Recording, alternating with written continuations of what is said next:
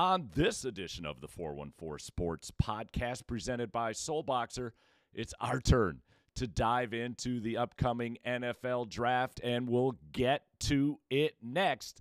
The 414 Sports Podcast presented by Soulboxer, starts right now. Five, four, three, two,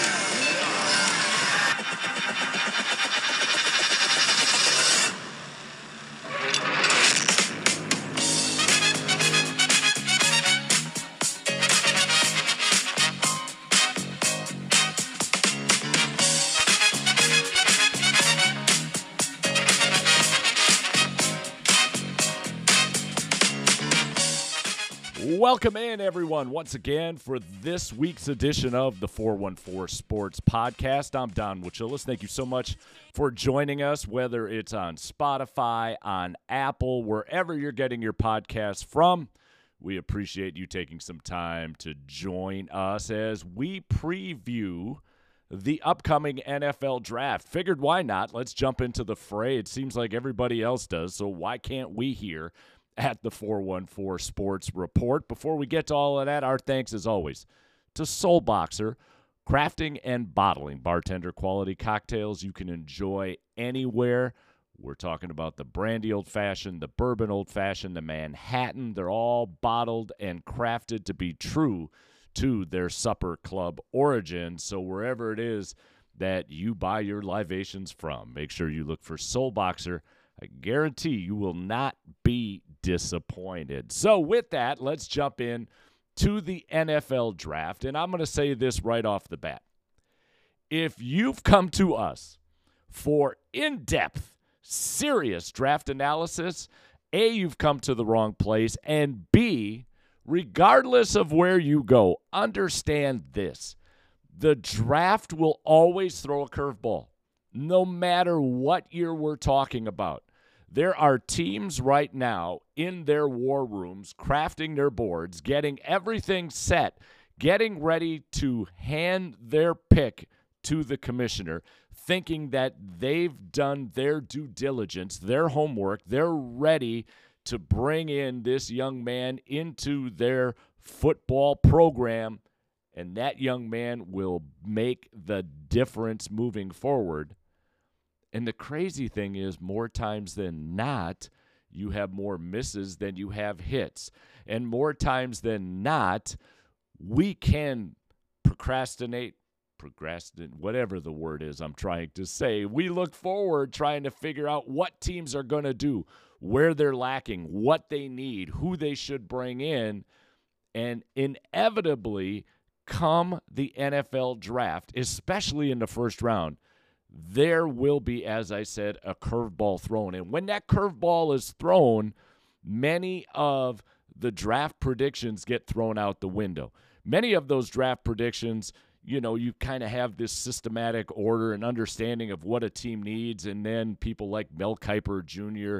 and the others go down the line and start filling in the blanks.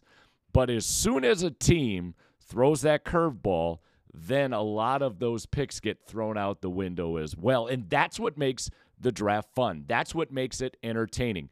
No one in their right mind last year, I think, thought the Packers would a trade up. And when they did, there were two or three other candidates that many people thought the Packers were moving towards. And they end up taking a quarterback in Jordan Love, and it threw the entire NFL into a tizzy. And it's still throwing us into a tizzy because in the offseason now, as we approach summer, what are we talking about? We're talking about Jordan Love and we're talking about whether Aaron Rodgers feeling the love, no pun intended, from his current team and what will his future bring. So it ended up absolutely flipping the apple cart in Green Bay. But it is fun to go through and think about what teams need, who they might take, who we think they'll take. And then when that apple cart gets flipped, how do we then looking at who we thought teams were going to take, how does that fit in the rest of the way?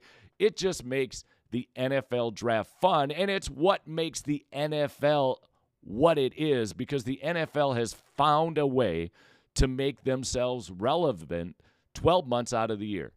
for a a professional sport that really in essence begins at the end of August as preseason wraps up and finishes now that second week of February, they have become relevant throughout the remainder of their offseason. And this is one of the reasons why. As we sit in April, everybody in the sporting world right now is talking about the NFL draft. Basketball trying to make its way to the playoffs, starting to amp up. We should have more excitement there. Baseball is up and running, and especially here in Milwaukee, the Brewers are playing fantastic. But the headline is the NFL draft. So we figured, why not? Let's join it. Let's run through. Let's see where those curveballs can come at us and where those picks could absolutely go awry as we make our way through the list. But before we get to what we think the rest of the NFL and the Packers will be looking at, I've got to play the clip when Mel Kiper Jr. and the Indianapolis Colts, some 20, what, seven years ago or whatever it was, when the general manager and Mel Kiper kind of went head to head. I won't get into Mel Kiper's rebuttal, but the uh, the anger, the angst of the general manager of the Indianapolis Colts when they did not pick who Mel Kiper thought they should pick, and the way Mel Kiper kind of uh, had to sit there and take it, so to speak, it goes to show you that even people who study this for a living, in essence, eh, you can't say you get it wrong because you're trying to predict, but things will change over the course of the draft. And so to set the tone for our NFL draft preview, I figure let's listen to uh, a little criticism of Mel Kiper. Well, you know, we got a guy up there. Who in the hell is Mel Kiper, in a way? I mean, here's a guy that criticizes everybody, whoever they take. He's got the answers to uh, who you should take and who you shouldn't take. In my knowledge of him, he's never ever put on a jockstrap. He's never been a coach. He's never been a scout. He's never been an administrator. And all of a sudden, he's an expert. He's in our papers two days ago telling us who we have to take. We don't have to take anybody that Mel Kiper says we have to take. Mel Kiper has no more credentials to do what he's doing than my neighbor, and my neighbor's a postman, and he doesn't even have season tickets to the NFL. That clip, courtesy of ESPN, and and you know Mel Kiper Jr. Uh, really rolled with it over this past week when people started playing that clip and uh, laminating, laminating, lamenting, I think is the word I'm really trying to say, over uh, what took place, as I said, some, I believe, 27 years ago. Um, and it just goes to show you not that Mel Kiper Jr. is incompetent by any means. It just means it's an inexact science for people that spend hours upon hours upon hours analyzing and looking at tape and looking at what teams, at least in their opinion, they need, all of those factors come into play, it's still an inexact science. So when we get to the first round, I think the only pick that is almost a certain, and I say almost a certain because you never know what a team is going to do, but the Jacksonville Jaguars with the first pick, Urban Meyer now as their head coach, you know they're going to go with Trevor Lawrence and and you can, as I say, almost say that with exact certainty. Excuse me, I'm just butchering the English language uh, on this podcast, but Trevor Lawrence will, out of Clemson, be the number one pick when the first round is up and running. And then we go to the Jets, the 49ers, Falcons, Bengals, Dolphins. And here's where I think we could see that curveball that I was talking about earlier in the show. The New York Jets obviously got rid of Sam Darnold, which I, I'm not sure they needed to yet. I think with a coaching change, with a culture change at the Jets facility, I think Sam Darnold could have been the answer that they were looking for, but they've decided to wash their hands and in that trade, shipping him to North Carolina to the Panthers, to the Carolina Panthers, that is. Uh, they're looking for a quarterback. So many believe it'll be Zach Wilson out of BYU. I have question marks on Zach Wilson. we're all high on Zach Wilson because we saw the Twitter tape, the social media tape, where he was rolling to his left and essentially just zinged a strike about 70 yards without anybody chasing him, in shorts, no pads. This is this is not necessarily a criticism of Zach Wilson. That becomes the hard part because when people like you heard the general manager go after Mel Kiper, there are people like myself who could not now necessarily roll to my left and throw the ball 70 yards. Heck, in my heyday, I couldn't roll to my left and throw the ball 70 yards. But I'm not the one who's going to be drafted. I'm not the team who has to make that pick. So part of the fun with the draft is rolling through and being a little bit critical of some of these players who are coming out of college. Zach Wilson, a very fine quarterback at BYU, but looking back this past year, who did BYU play? BYU had to go rogue in order to get a season in, and their competition wasn't necessarily as stout as it would be if the conference would have stayed intact in the midst of the pandemic but the Jets seem to be very high on Zach Wilson. At three, this is where the curveball comes. This to me is where the curveball comes because the San Francisco 49ers traded up in order to slide into that number three spot. And everybody and their brother, everybody and their brother has been out there reporting that it will be Mac Jones from Alabama. Now, Mac Jones, a very fine quarterback, again, playing at Alabama, um, a team where you're basically, you can play pitch and catch, but a lot of people think it will be Mac Jones. Here's where I think the curveball comes in. I honestly think it'll be Trey Lance. I think it'll be Trey Lance out of North Dakota State. I think Trey Lance fits the 49ers system better. And I don't know why I think the whole Mac Jones thing is a smokescreen. I have a feeling that the 49ers, in moving up, have thrown the smokescreen out about Mac Jones in order to preserve the fact that they're really high on Trey Lance. Am I guessing? Sure am. And that's that to me right now is where the wrinkle is going to be. So the key to the draft right now is that number three pick. Trevor Lawrence, Zach Wilson, you're in the high 90s as far as a for sure lock. It's that number three pick. And so if Trey Lance, if I'm correct, and Trey Lance goes to the 49ers, then I think you could see some jockeying. That's when I believe you might find somebody like the New England Patriots willing – to give away the house in order to get somebody like Mac Jones at the quarterback spot. I I really believe that the New England Patriots are going to be wheeling and dealing as much as they can before the first round begins or as it begins to move up because I believe they really want to see one of these quarterbacks fall into their lap. And if I had to make a pick, and I'm right with the 49ers taking Trey Lance. I think it's Mac Jones then that falls wherever that might be to the New England Patriots. And then in all of this, we always have a quarterback for whatever reason that kind of slides down the proverbial ladder. It's how the Packers got Aaron Rodgers.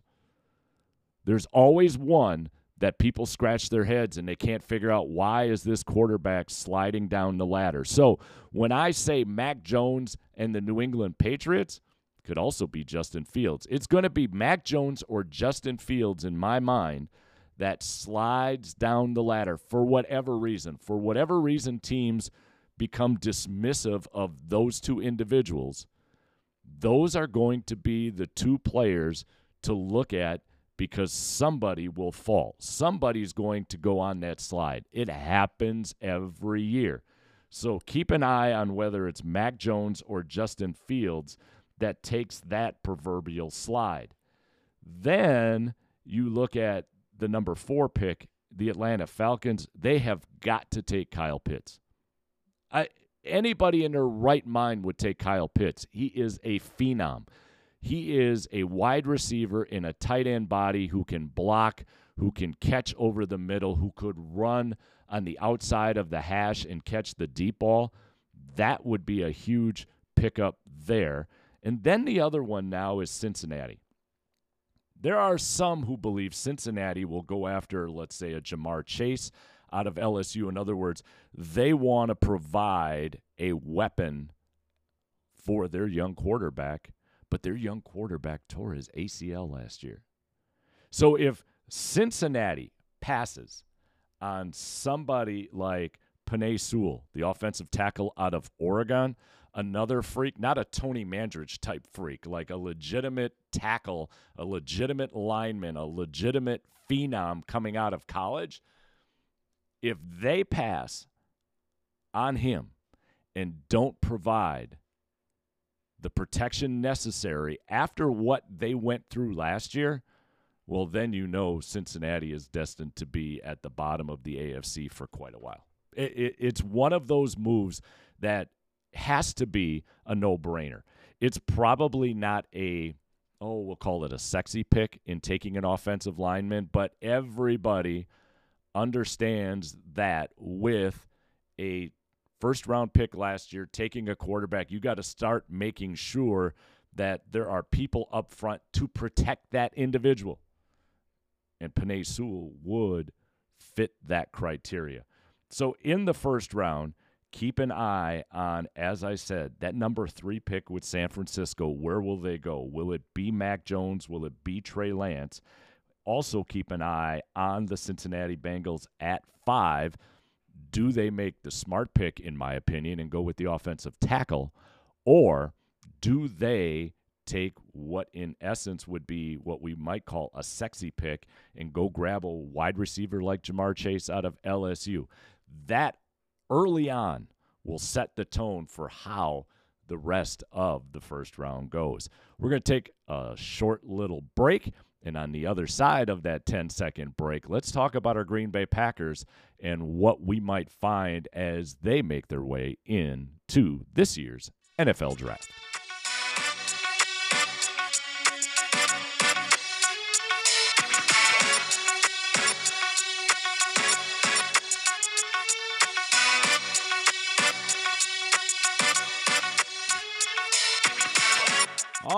Right, let's take a look at our beloved Green Bay Packers and kind of think about what might be on the docket for them as the draft begins, as we said, in earnest this week and goes through the entire weekend. And as I was saying before, bless the NFL for finding themselves a way to stay relevant throughout the entire year and not just during the season. And one of the ways now, even with the draft, is kind of prolonging it over four days, making it a weekend event. And again, the NFL does such a magnificent job of having their product in the forefront of the sporting world. And this is just another example.